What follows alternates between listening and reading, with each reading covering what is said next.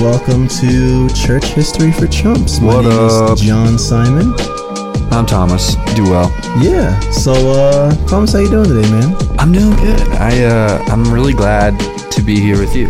Whoa! Yeah, wow, man. Thanks. I'm se- I'm serious. Yeah. It's just nice to spend some time, take some time out of the out of the workday to chop up some church history with my favorite chump. You know, we were just we were literally just saying we were kind of grumbling that you know when we when we first started the podcast we had this beautiful backlog of like eight episodes and now we're literally recording week to week because we've kind of managed our time poorly. But we're also reflecting on how that's not so bad because we get to see each other every week and that's pretty cool. It is you know? cool. Yeah. Just getting uh, getting to chop it up. So yeah, man, it's good to it's good to see you. Yeah, and the weather's starting to cool down in Tucson, which I like. It's only 116 today. Balmy. So, uh, yeah, wa- walking weather, you know, sweater weather for some. but, uh, yeah, well, hey guys, uh, the title of the episode probably spoiled it, but we're actually gonna do something a little bit more, a little more casual today. We don't have a specific topic. We actually opened up our DMs to uh, all of our fans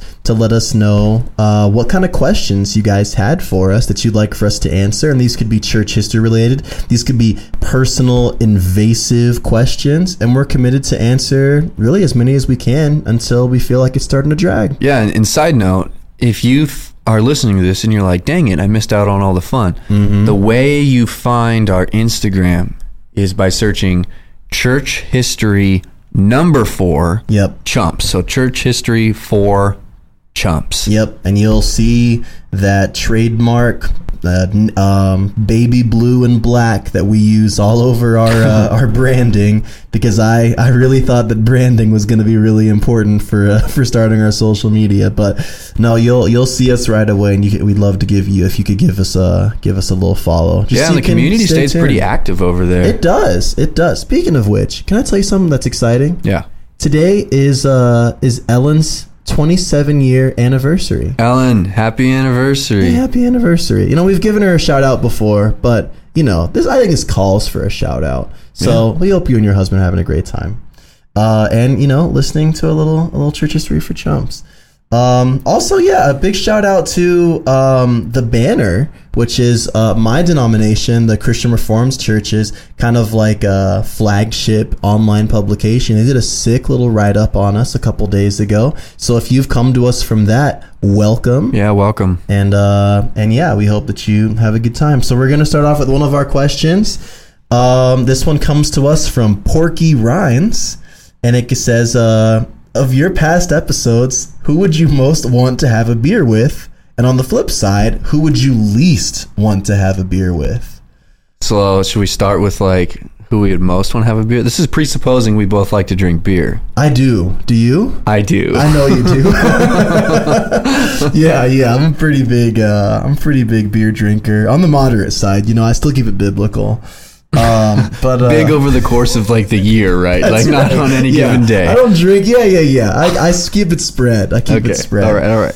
Um, but yeah, shoot. I mean, uh, well, I I have the least because we've literally covered an alcoholic. Oh, past. you took mine. Yeah. I would not enjoy having Yeah. having a beer with the guy that drank himself to death. I just don't feel good about like I'd feel weird having a beer with like a faith healer in general.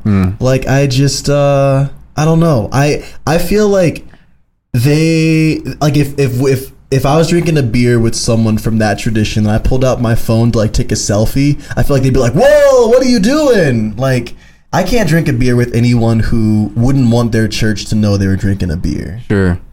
Okay. Um that's uh. so that's not that's my least. Uh, most shoot. Uh, any of the Desert Fathers, I would have gladly shared a beer with. Saint Moses, uh, the Ethiopian, I would have loved to have had a beer with. Um, William Wilberforce, you know, I'd yeah, dude. Shout out for the whole slavery stopping thing. I beers on me, Will. That's what I would say. Uh, what about you? Yeah, uh, man, I would say I would agree. I think having a beer with uh, AA Allen would be pretty uncomfortable. um, I think probably most like to have a beer with would be uh, Lawrence, the deacon, because he was just a legitimately funny guy, and mm-hmm. he would be awesome to. Like he's he's the type of person that I've most enjoyed sitting like on some back patio somewhere, Yeah. sipping a, a craft beer. Is like you know they they know how to carry the conversation. They're funny, but they also have some gravitas to them that really makes you want to stay and, and talk to them. That's an interesting point. Yeah, I feel like when you choose the person that you want to have a beer with, you got to think like sense of humor, storytelling ability, their ability to just go along with the vibe or the flow of the night. Like, honestly, that'd be kind of a drag to have a beer with a mystic because they have nothing to gain. Their their life is all about visions and experiences. What's a beer gonna do for them? So, yeah. All right. Well, thanks, Porky. We appreciate that question. Yeah. Um, Lance Brown uh, t- said, "Could you tell us a little bit about the whole deal with Arminius and John Calvin?" Uh, sure. I mean, we'll get into it real briefly. So that's uh. That's an interesting. It's it's an interesting story. So for those who don't who aren't familiar, this is uh, J- Jac- Jacobus Jacobius Jacobus. Jacobus Arminius, and he was not quite a contemporary of John Calvin, and he was he was a heretic, pretty sure, right? Like, wasn't he like objectively like not just a Calvinist heretic? He was just like a straight up heretic. Mm, I don't think so. I think that there's. I, I would. I think that uh, all of our Wesleyan brothers and sisters would would uh, connect uh, the dots between their uh, soteriology and uh, Arminius. Okay, I could I could be wrong on that, but this was more of like this wasn't like a I would say a so uh, the followers of Calvin would have called him a heretic. Okay, well Um, they they definitely And there was a lot of religious wars around that time as Protestants were trying to figure out how, like, what the new orthodoxy was going to be, so to speak. And yeah, when we're talking about those guys, it's probably just important to realize, like you said, they weren't contemporaries. And really, what gets what's being talked about when we're talking about Calvinism and Arminianism is like the way the followers of those two men right. kind of understood their work and what they did with it. And to fill in the gaps for those of you who aren't familiar with this story, uh, Jacobus Arminius was burned at the stake by the followers of John Calvin in Geneva, in Switzerland, which is kind of where John Calvin had made his semi theocratic kind of Christian place. Which, again, like, and this is why I'm excited to get more into the Reformation soon. The Reformation by and large, kind of seems like the Wild West when we compare our 21st century religious views to it. One thing we have to remember is that, like, even the act of burning a heretic at the stake, super common. Like, we have to remember, like, the Reformation was followed by 30 years of bloodshed, and not just between Protestants and Catholics, but sometimes between Calvinists and Lutherans. Like, uh, religion and politics were seen as the same, which meant to deviate from religious convictions was literally political treason, and political treason was punishable by death. And so the fact that Jacobus Arminius was trying to teach his uh, his theology to the people of Geneva was literally seen as him trying to destabilize the fabric of their community, which was punishable by death. Now, there's a whole lot to get into. I think we'll probably just do an episode about that in the, in the future. Yeah, we're kind of like in the middle of like a, or just starting almost like a Reformation era miniseries right Yeah. now. So yeah, So yeah, we'll get into We'll that. But thanks, thanks, Lance. That's it's a really interesting topic, and you know it's funny because uh, Calvinists will use it to talk about how baller the Calvinists were, and Arminians will use that story to talk about how much the Calvinists suck, and and really it's just it's just interesting history, dude. You know, there's so much to get into there. Um, hey, let's get another question. Uh, Brian Betts asked us, "What positive and negative contributions do you think our current generation will have in the scope of church history?" that's a good one. That's a really good That's- question. Betts you the man. Bippity boppity bets. yeah, he loves that. Yep. Man. so I've got a thought on that. yeah, I mean, dude, I've got like 50 thoughts on that. I'll let you go first. Okay. I would say so. Let's see. He asked, "What are the positive?" Well, I'm I'm kind of thinking negative right now. I think He said positive and negative. Yeah, well, so it's kind of like this double-edged sword.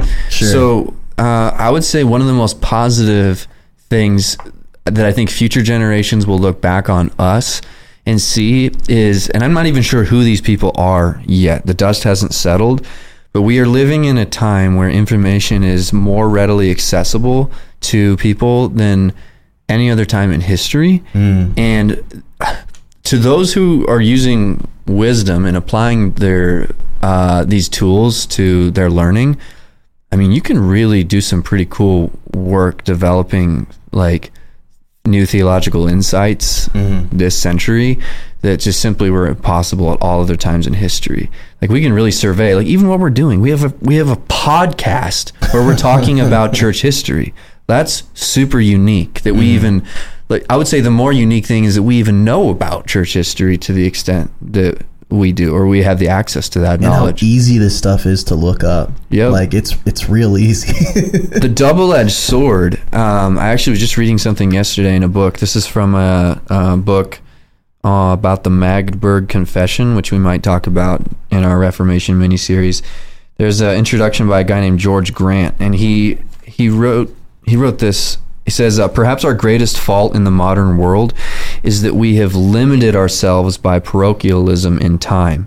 It is difficult for us to attribute anything but backwardness to those epochs and cultures that do not share our peculiar goals or aspirations. So, in short, basically, he's like, we have this huge flaw where we look back on past generations and assume that they were all dumber than us and Right. assume that like we are at the the the cutting edge of all knowledge and advancement and it's like actually first of all we're not um, we have the tools available to us like i was just saying but i would say that blindness or or not just blindness but uh, kind of disrespect for prior generations yeah. and and eras is a big problem Sure. So I've got like a scatterbrained answer and a little bit more collected answer. The scatterbrained answer is there's there's too many ways to look at this because the church in in the way that we'll remember church history for what's happening right now is too broad. Because I mean, just look at it. Like within my own denomination in the Dutch Reformed world, there are drastic changes coming down the horizon. You look at what just happened in the United Methodist world uh, and their relationship with uh, Americans and the African churches that their missionaries had had planted Yeah. over generations. Um, look at the Oriental Orthodox and the Eastern Orthodox talking about, you know, uh, putting the past behind them and, and reconciling. Like, look at the Catholic Church uh, dealing with the enormous fallout of the sexual abuse scandals that happened through, or that were that were that were exposed. Uh, 30 40 50 years ago like Currently, the are- the global Anglican Church is talking about like not recognizing the authority of the the Archbishop in. Uh, in canterbury yep. Yeah. Justin Welby. They don't like him. Yeah, there's there is there's so much happening and because the Church of Christ exists in so many different historical contexts. I mean like you've got the church that's exploding in South America. You've got the church that has existed in parts of Africa that is still existing well. You've got churches in persecuted countries. Like all of these places have different fragmented histories that are all going to be studied and looked at in a beautiful way, not just by our history books, but I think when we have a greater view of the cloud of witnesses in New Jerusalem, we'll be able to look at these things with Nice. a clearer view. Amen. But um, but I think like if I had to if I had to boil that down to a simple answer, I would say, um, like Thomas said, we have a tremendous access to information, and I think that as a result of that, like you know there's there's a cool page on youtube. I, I wish i could name drop it right now but i can't remember it. But it's basically a protestant dude who will like show up in like eastern orthodox churches and talk with their priest and they'll walk through the liturgy and stuff like that. Like there's so much access to that kind of stuff. Like because we are no longer sheltered to seeing only our one dimensional view of church life. Now we're asking questions and seeing how we can incorporate things in better ways. And I think that's a big part of why liturgy has become such a big topic of conversation lately, is because we're is because people in evangelical Protestant world where nothing in your church is older than, you know, the chairs in the freaking, you know, lobby or whatever. And they're thinking, well, what about these churches that are doing these things and using these parts of worship that have existed for hundreds of years? What is it what what is what is the divine liturgy? What does that look like? And I think that because we're because we're now not afraid of asking questions, the church is able to grow into spaces where we can actually have greater camaraderie with our with other people that are outside of our context. Yeah. I also think something that I'm just noticing is I feel like the church is starting to heal from the rift that happened in the early 20th century, where the mainline and conservative churches kind of split down the middle and the mainline churches kind of called dibs on social justice and the conservative churches called dibs on good theology. I feel like I'm seeing more reformed churches and conservative churches start to say, "Oh, actually we dropped the ball. We actually really needs to commit ourselves to biblical justice in a wholesome way." And uh, and I would love to say mainline churches. I was gonna say I don't feel like I'm seeing that being Yeah. reciprocated on that. I, I think it might be a one way healing, but you know, I, I don't know. Like the, the the place of the church right now is is so interesting. I'm sure there's more negative things I can think of, but for right now, I'm I'm actually feeling kind of optimistic. Oh yeah, no, and I would say when we study church history, that's actually one of the things that we gain is a like a heavenly perspective on time, where we see, oh, we truly are living in the church age. Like there is a lot of sad moments in history and and in church history, but the the banner headline is really good, Yeah, really good. absolutely. Um, hey, great great question, Brian. Yeah, that was thanks, awesome. dude. Appreciate it, dude. All right, here's our next question from Limp in Squiggly. Limp and Uh, squiggly. What's got what's Limp got to say? Uh, since you're both pastors and podcasters, I'll ask you this: Would you rather have a Joe Rogan sized podcast or a Joel Osteen sized church? Ooh, that's a fun question. oh man, those are both problematic. You're like paralyzed over there, man. I'll tell you this: in terms of logistics, like honestly, uh, my I gravitate so quickly towards the podcast, um, and I don't know if I should. But here's here's the thing: uh, my church is pretty small. Thomas's is too. Um, people have come to our church saying we used to be part of a larger church, but it's so hard to feel connected. It's so hard to feel like you're part of a, a real like community where everyone knows each other's name, where you can sit and have dinner. Like at our church, um, Mission Church, because I realized I don't think I've ever talked about my church name before. Mission Church, Tucson, Arizona. Um, we we have dinner after every service. We uh, we have small groups. We host things like trivia night and bingo night throughout different months and stuff like that. Like community is so important to us.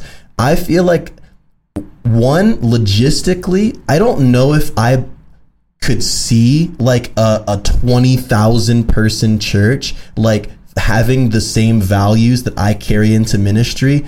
And more importantly, I don't know if I biblically believe in a church being that size. Yeah, that's this is that question really kind of gets into like what do we believe about the church period like what's our doctrine of the church because I just feel like, like honest. I mean, and, uh, this this is a big. This is another kind of like liturgy, one of those buzz buzz topics that churches talk about. But I legitimately like. I kind of fall into that philosophy of if if you don't know your congregants' names, Right. Like you can't call yourself their pastor. Like if you're delegating pastoral care to elders or small group leaders or different staff, then they are functionally that person's pastor. Yep. And if you want to just call them a bunch of pastors and you become this bishop and it's this weird episcopal conglomeration, that's still weird, but I'd rather you do that and be honest. But I I yeah, I just I mean granted I've I've literally never I, I mean, I've only pastored one church in my life, and it's been one that's this size. And you know, if the Lord, if the Lord shines His favor and we end up growing, I think eventually we would have a conversation to have. But I just, I couldn't imagine. A Yeah, church no, we're all big. about church growth because that means that there's disciples being uh, being made. But I think you and I are probably both on the same page that we we would have. I have major doubts that at church where there's twenty thousand people showing up on one Sunday. First of all, there's not too many places where you can fit that big that many people at, at one time. Yeah, And uh, but let's say let's say you can. I would be okay with that. I don't want to. I don't. First of all, I don't want to be the pastor of a church that size. But I would be okay with a church like that if they also had two to four hundred elders, so that they could have elders, you know, uh, shepherding people uh, in groups of like fifty to hundred. But then again, that like you said, that's that's basically like uh, like an Episcopalian kind of yeah. But it, it's it's like Episcopalian if the whole denomination functioned in one building. yeah. Like that's crazy. Nope, I'll take the podcast. Yeah. The podcast would be interesting. I mean, it, it has its own problems because Joe Rogan has a ton of cultural impacts right now. And I think that if our podcast had that kind of impact, we'd probably have to do more research. Oh, yeah, yeah, but we'd be making. harder. You and I would probably each, if we split it right down the middle. I mean, we'd probably be making about, I don't know, twenty five million a year and like ad revenue and That'd be stuff. pretty sweet. Yeah. So I feel like I could maybe put a little more effort into it if I I'd had. read at least a few million. hours a week for Yeah. that. Yeah. yeah, I you know I keep telling people they're like your podcast's not gonna get that big, and I'm like I'm shooting for the moon, bro, Mm-hmm. like the stars. So uh, Joe Yeah. Rogan, we're coming for you. yeah.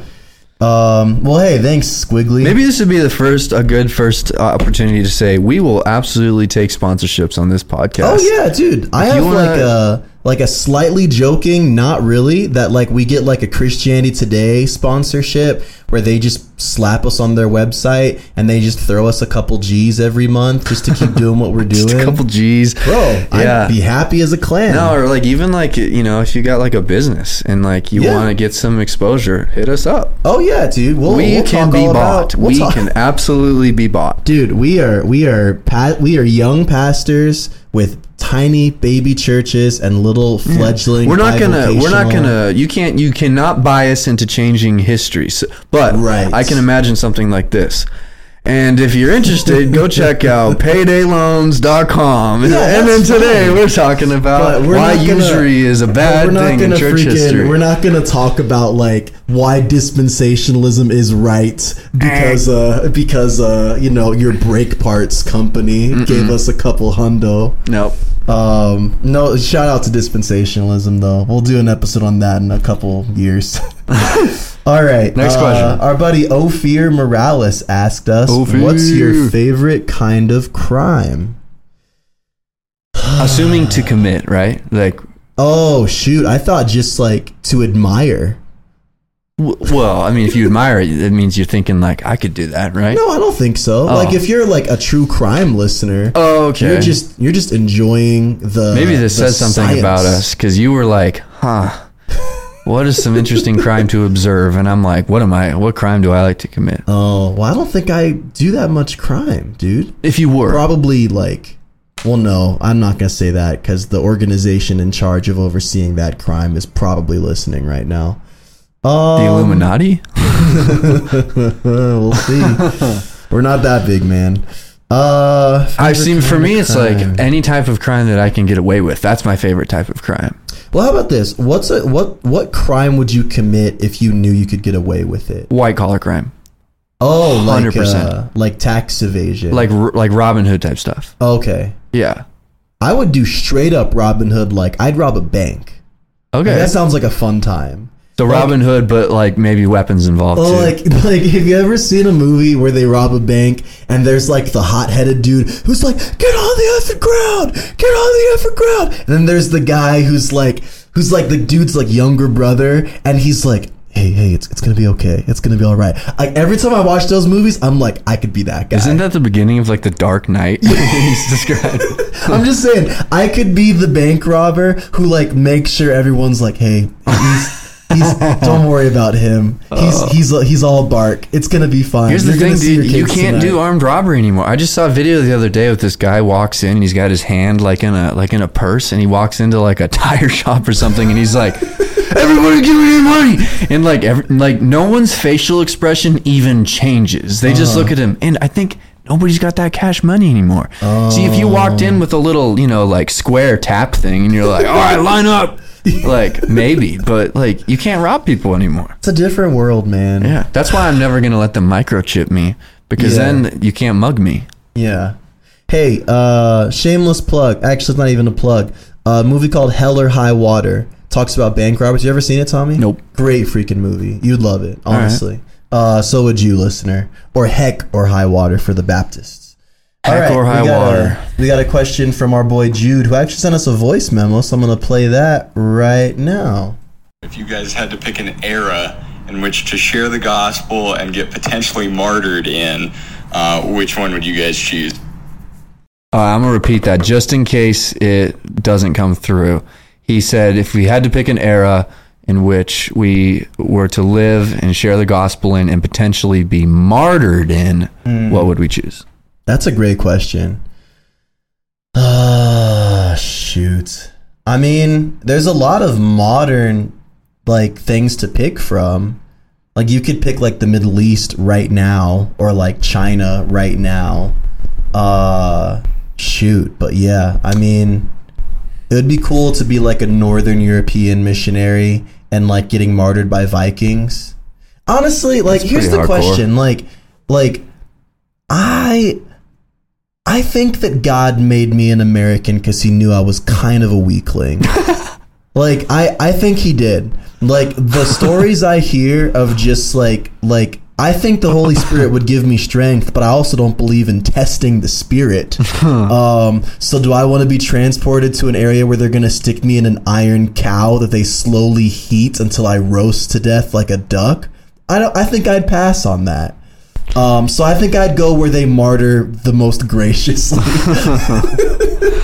Yeah, that's a good question, Jude. I mean, I feel like you know the right answer is like this one. I want to live right where I'm at right now. I want to be a witness to the gospel. no one cares right about the right now. answer. But I think I agree. I think like the stories that we talked about with Brad, where it's like these uh, these dudes getting on boats and just being like, "We'll see wherever the sea takes me," and then they're landing on these islands and and uh, witnessing to the people there. Like that's pretty cool. Yeah, Pretty cool. yeah, I like that. I like that. Um, all right. Well, thanks, dude. That was a solid question, dude. Um, Slim Yeshua says, "What's a good recipe you like to use to impress people?" Um, I love this question. All right, I'm actually I'm not a good cook, but I like to cook. I like to cook because it's it's kind of like a brainless thing to do. I just like stand on my counter, just chopping up veggies. You stand on your counter. Nah, stand, standing by the counter, you know. I'm on the counter, You chopping really aren't a good cook. Yeah, I'm Get really, your dogs really off the counter, it. dude. Oh man! Don't eat at John's here's a, here's a great. Here's a, look. I'm gonna give all all the listeners a great recipe right now. All right. Uh, this might be a little troubling for the for the non-alcoholics though. So, uh, but I mean, it, it's probably fine. For the So non-alcoholics. no, shoot. That, The that teetotalers? Teetotalers. Right. Yeah, yeah, yeah. Oh, just bear with me. Bear with me. There's a there's a recipe. Uh, crap, I can't remember what it's called right now, but it's basically like a uh, like a roasted beef. And so what you do is you get like a big like thing of chuck. Is it called roast beef? No, it's better than that, Thomas. Gosh. It's like you get a big thing of like chuck, cut it up into diced pieces. Um, you take some garlic, probably like 10 cloves. Oh, I think I know where like this is going. Keep going. You might, yeah. Hold on. So you uh you put you get a nice uh, like a Dutch oven. Dutch ovens are great. You uh, sear both sides of all of the cubes of beef. Remove them from the heat. Throw in some olive oil. Throw in some garlic. Throw in a butt ton of black pepper, freshly ground if possible. Just a ton of black pepper, and then uh, reintroduce the meat, and then take an entire bottle of wine. Like uh, I think Chianti is the recommended, but really any deep red wine would work. You just pour the whole thing over it, and then you just let it simmer for like three hours. Nice. You serve that over some like polenta, which you can get from Sprouts, like pre-made. You just pop it back in the microwave because polenta's like one of those things that's like stupidly easy to mess up. Um, you've got a meal that tastes like it would have cost you forty-five dollars at a restaurant, and it's amazing. Nice. Yeah. I thought you were going to say Guinness. I've done something similar to that with Guinness. Oh, Okay. Yeah, yeah, yeah. Something about that wine, man. The wine, it's like the acid in the uh in the wine just helps to really make the meat super tender, Mm. but also just the grapiness makes it really flavorful. It gives it like a sweetness, but the meat is also super tender. Dude, it's, it's You did a good my job. My mouth's things. watering right now. It's it's so good, bro. It's Nice. amazing. What's your uh, what's your go to impress people recipe? I like to cook as well. Um, I I can't think of something that I do to like intentionally impress people that I would cook. However, I have n- uh, numerous times just simply been grilling burgers for people, and people be like, "This is the best burger I've ever had." And you know what it is? Is because I think that I use more seasoning than most of my Brethren. uh, gringo brethren uh, typically use every time I'm I'm I'm cooking meat at all. I mean, real heavy on the on the seasoning, yeah. and it's it's good. What's your spread? What kind of seasoning you like to use? I mean, uh, salt and pepper is Whoa. the standard, but I I'm always adding garlic if I'm cooking meat. But yeah, salt and pepper, uh, some garlic powder, maybe some onion powder, a little onion salt, and then I like cooking on a. Um, I use a uh, smoker grill yeah. and that works like a convection oven so you can manage temperature really really precisely mm-hmm. and i'll use like a digital thermometer to like be checking like exactly when so i can i can cook your burger to order at my house Nice. steaks also super good Okay. but yeah i can cook some good stuff but like my favorite stuff is just the keeping it simple grilling meat for for people out in the backyard Yeah. This isn't one of the questions, but I, I think this would be a fun little little thought experiment. oh also i make homemade bacon that people Oh, that's die true. for. And it's like it's like crack bacon. Yeah, it is. Yeah, it's a yeah, because you kill the pig yourself. uh, i did yeah I you you probably thought I was joking when I said that. No, he's I've seen the I've seen the results. I've seen those big old pigs just hanging down, just draining. Jeez. like a, like a savage. Oh my gosh. You'd show up to evangelize the Vikings. You'd be teaching them a thing or two. Oh You're like, oh, you guys are killing people all wrong. You got to tilt them, you know, Oh, yeah. this way. Yeah, drain them. But no, no. Here's here's a thought a thought thing that I had. So um, if if each of the spices were significant like figures in the church, like who would be who? Because I I think Augustine would be black pepper. One, Mance was African. okay. Two, um, like because and I've had this thought about. So does that make. Patrick mayonnaise? That'd be pretty good. Actually, that's solid, bro. Because okay, no, that's good, and I'm gonna get into that.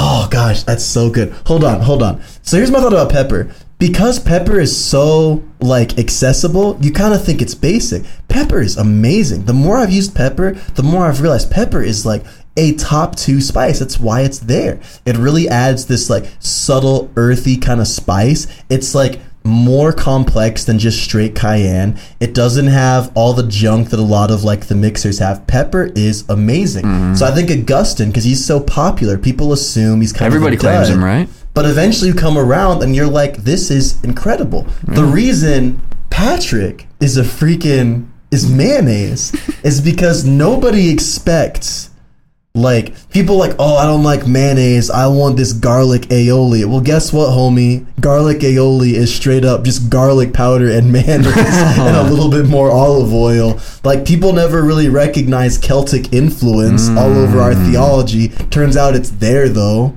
Nobody wants to be about St. Patrick, but they are. Yep. Plus, mayonnaise is kind of a meme condiment, and St. Patrick is a meme because he's a freaking holiday. So you know who? Uh, that was that was that was super insightful, by the way. Thanks, man. Next level. um, you know who uh, Thomas the Apostle would Yeah. be? What do you think? Turmeric, because India. Absolutely. At all. How did he die? How did he die? Because tur- the old, one thing I I think, think of. he was martyred in India. okay. The one thing I think of when I think of turmeric is anti-inflammation.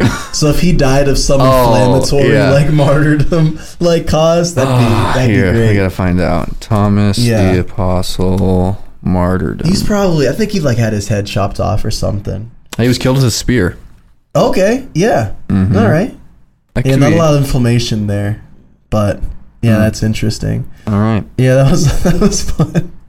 We'll do a whole episode on that. The spices. And spices. oh man! All right, now a new uh, new question from our our good friend and frequent listener Taylor Treadway. Hey Taylor. Who are some figures from church history that would totally vape if they were alive today? LOL. Rar. Wow. Kind of Um, a kind of a sus question, Kind Taylor. of a strange question. Um, that's that's interesting though. Vaping is kind of it's got its like a culture of its own these days. Um, C.S. Lewis would be chuffing that vape You today, don't dude. think he'd be one of the traditionalists who's like, nah, I still just rip cigs? I do you think he'd, he'd probably be be doing like- both. I think he was Yeah. a I think he was a nicotine Fiend. fiend, through Yeah. and through. Luther would hundred percent vape. While he's on, he's just like roasting people on Twitter, and he's like vaping. It's like Luther, dude. Gosh, he'd have a giant mod too, bro. He'd Hmm. just be like a chimney. Who else would vape? Let me think. Yeah, that's a tough one. You kind of got to be a Uh, little bit of A a. little edgy, a little countercultural. I bet Dietrich Bonhoeffer, maybe. Hmm. Okay. Even like, I, I tend to think he's more of like a civilized guy, but who knows? I mean, you got to have a little vape in you to try to take out Hitler. That's what I've always said. Oh man. Um, who else, man? Uh, I bet Saint Joan of Arc. I, I bet she would have vaped. Yeah, because she was like 17, so like she was probably vaping in like a bathroom stall or something Oh, like yeah. that in the high in her little. No, there's. A I think there'd be a lot of popes that would have vaped, but no one like they wouldn't want anybody to know. Oh, you know, jeez, yeah, all the crusade. you go in their office and they're like fanning the air and like he's trying to like kneel down really quick in prayer. Yeah.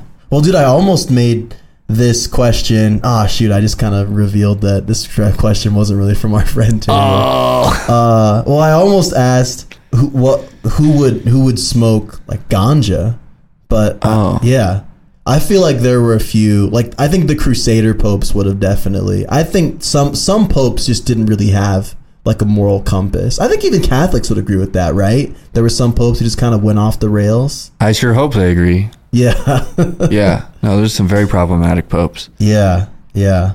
All right, well that was fun. Thanks, Taylor. Um, C note uh, asked us, That's "What's my up with that's my buddy Caleb. Oh, is it really? Yeah. Oh, What's up, cool. Cub?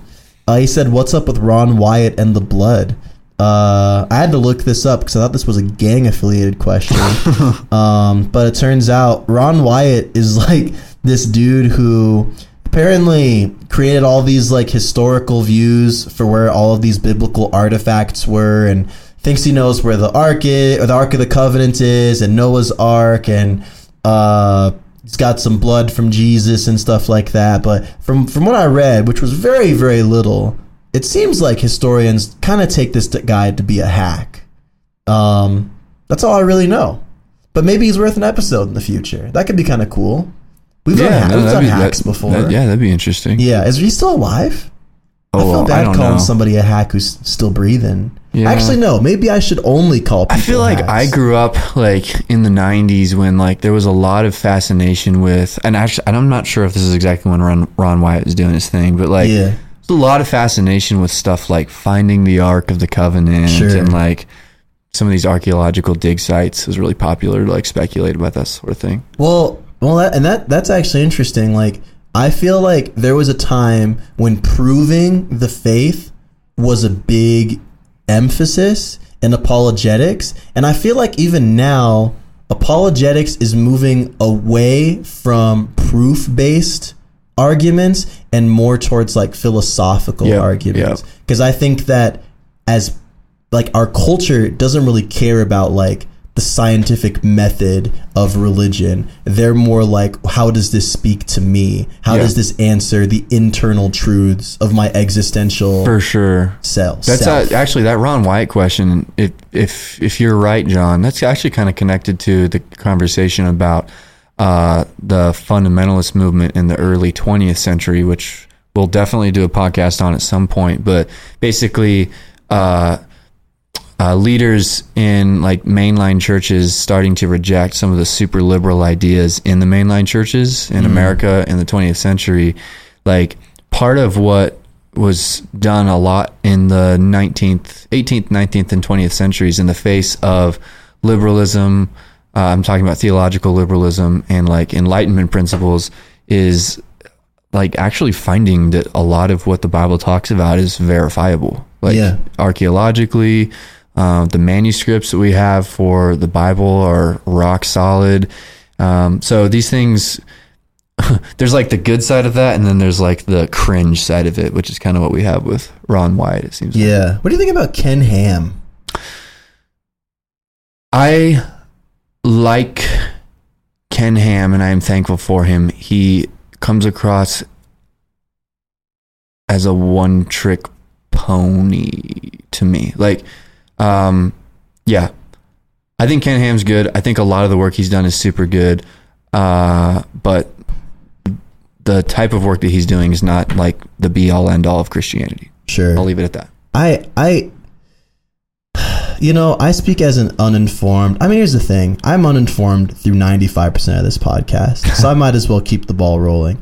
I I feel like Ken Ham is the ambassador for people who believe that you can't have anything more nuanced than a young earth creation view of the Bible. And I think that's so maybe it's not who Ken Ham is, but it's how Ken Ham is used or like even weaponized by some people. Cause like my views on the age of the earth have definitely like I wouldn't say they even spun 180. They've just opened up to where I'm like, I I don't know. I'm not a scientist and I'm not I, I'm not. I, I don't feel like I need to answer this stuff, and I yeah. So I mean, the vibes are off with Ken Ham. But if you say he's cool, Yeah, I'll I- put it I this way. cool. I, so at this point in my life, I'm a young Earth creationist. Like Sure. I, I, I believe in a young Earth. I think that there's good science to back it up. However, I don't think that what Genesis one is doing is trying to give us a snapshot of how God made the earth so much as it's building a theological argument. And I think so much of the focus of Ken Ham's ministry is looking at like the science side of Genesis, which I think is there. But that's not the primary thing that, that Genesis is trying to do. Right. And uh, yeah.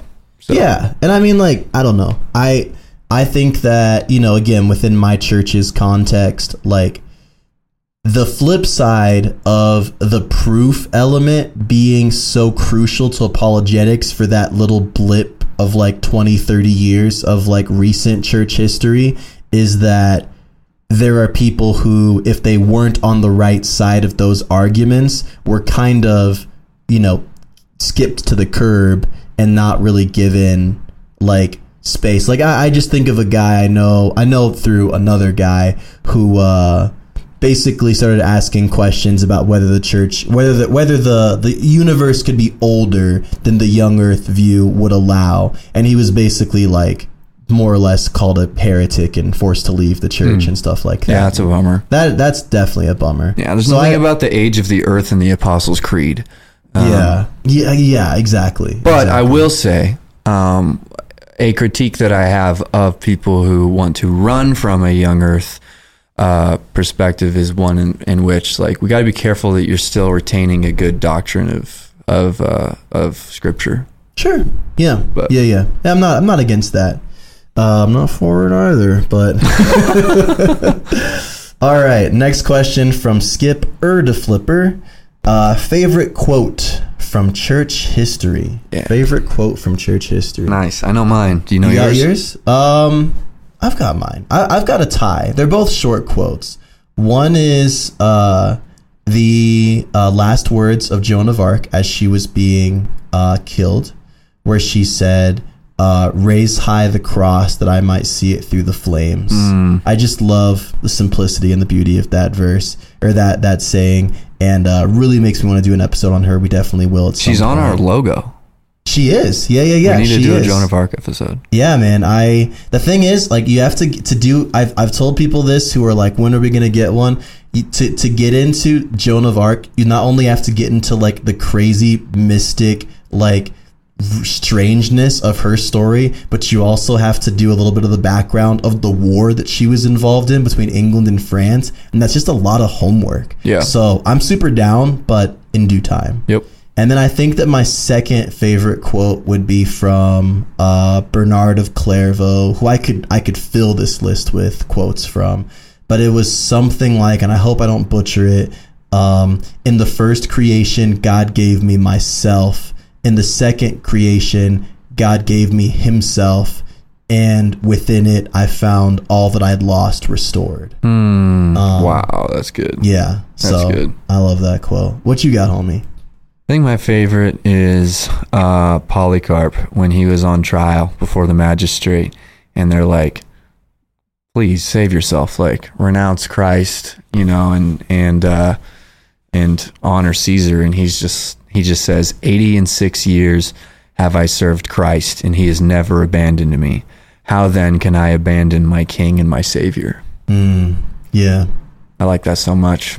It's a good. That's a gem. Yeah, a it gives me for sure. vision too, because I'm like, I want to be able to say 80 and six. Yeah, yeah. And uh, a few minutes later, that whole Coliseum was smelling like bread. Mm-hmm. That's right. Yeah, not a baker to be seen though. Nope. Just the holy baker.